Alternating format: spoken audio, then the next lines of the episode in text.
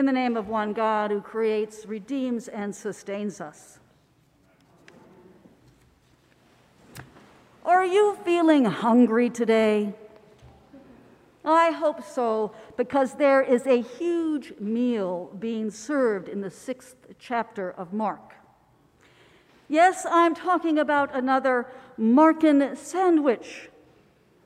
In case you missed it, two weeks ago, Reverend Stephen introduced the term intercalation, a literary device where the author starts with one story, inserts another story in between, and then returns to the original story. Reverend Rachel then, last week, pointed out that the beheading of John the Baptist, where she said, Nothing says Sunday like a good beheading, that is also a part of a sandwich. But those two sandwiches are nothing in comparison to today's because this gospel reading is a double decker. It's like what you might get at Ocean Diner. to wrap our lips around this sandwich, we have to go back to verse 7 in chapter 6. Now, I won't make you look that up, like other people do. This is the pericope, yes, a pericope, which is a set of verses that form a, con- a cohesive unit this is the pericope where Jesus sends the disciples out two by two, where they take nothing except a staff, where they cast out demons and anointed with oil many who were sick and cured them. Then all of a sudden, there is the long story of the beheading. Now, our gospel today starts right after this gory story just as the disciples return from their demon destroying journeys. This is the bottom piece of bread. Jesus' mission is expanding very rapidly.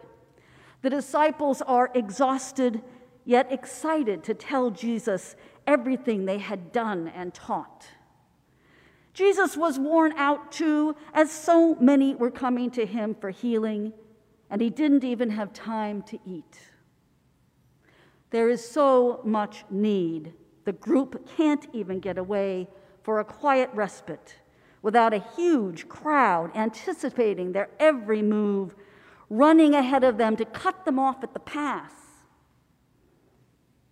Now, instead of telling everyone to go away and give them space, Jesus has compassion for each and every one of them. He knows their vulnerability and their brokenness. There is so much Jesus wants to teach, so many wounds upon the soul that need healing. This is where the sandwich starts being built.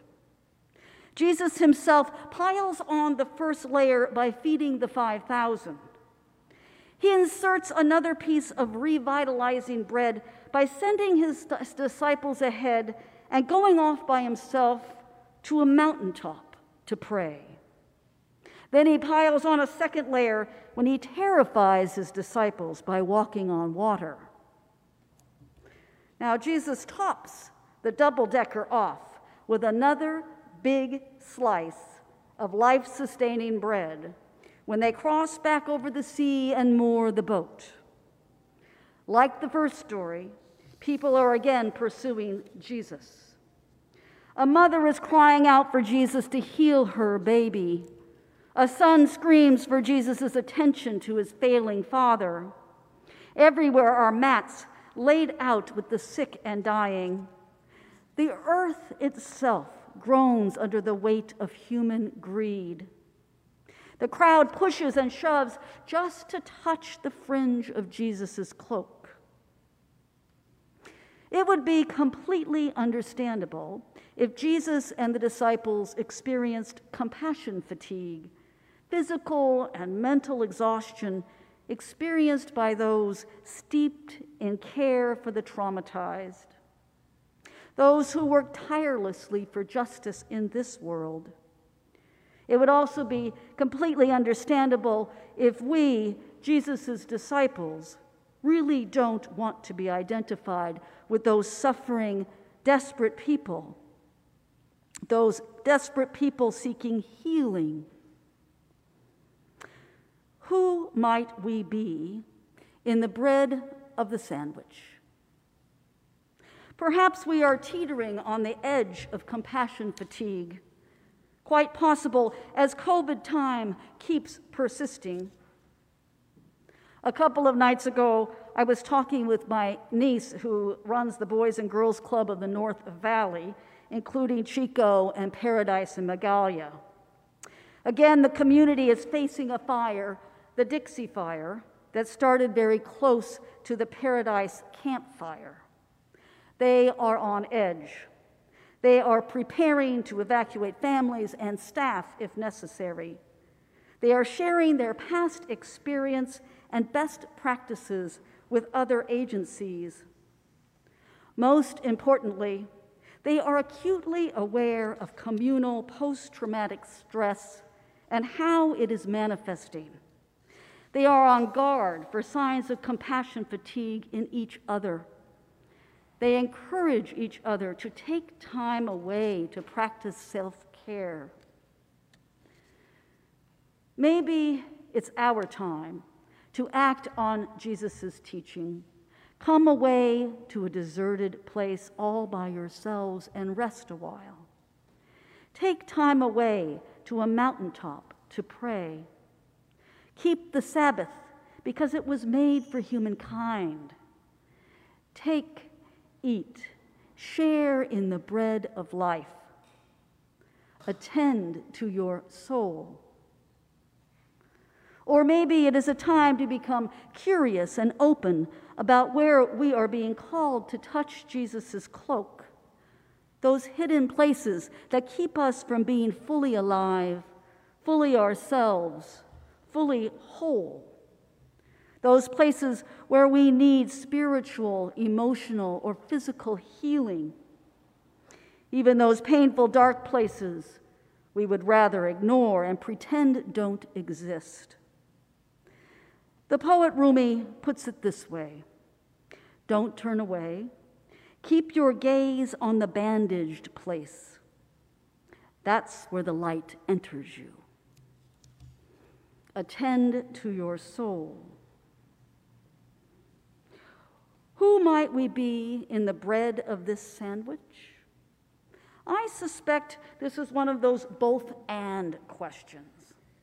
Yes, we need retreat and renewal, and yes, we need to be vulnerable and brave enough to reach out and touch the fringe of Jesus' cloak, to recognize our own suffering. And we need to insert another layer as the people of God, can we honor Jesus' first call for simplicity to take nothing for our journey except a staff? These are all spiritual disciplines that care for the soul and are essential to our individual and communal well being. As the people of God, we need to ask ourselves if we are stopping to be quiet and present to the moment? Are we opening ourselves to wonder and curiosity? Are we making time to think and ponder, to pray and meditate, to rest, to feast on a double decker sandwich and be filled, to attend to our souls? Amen.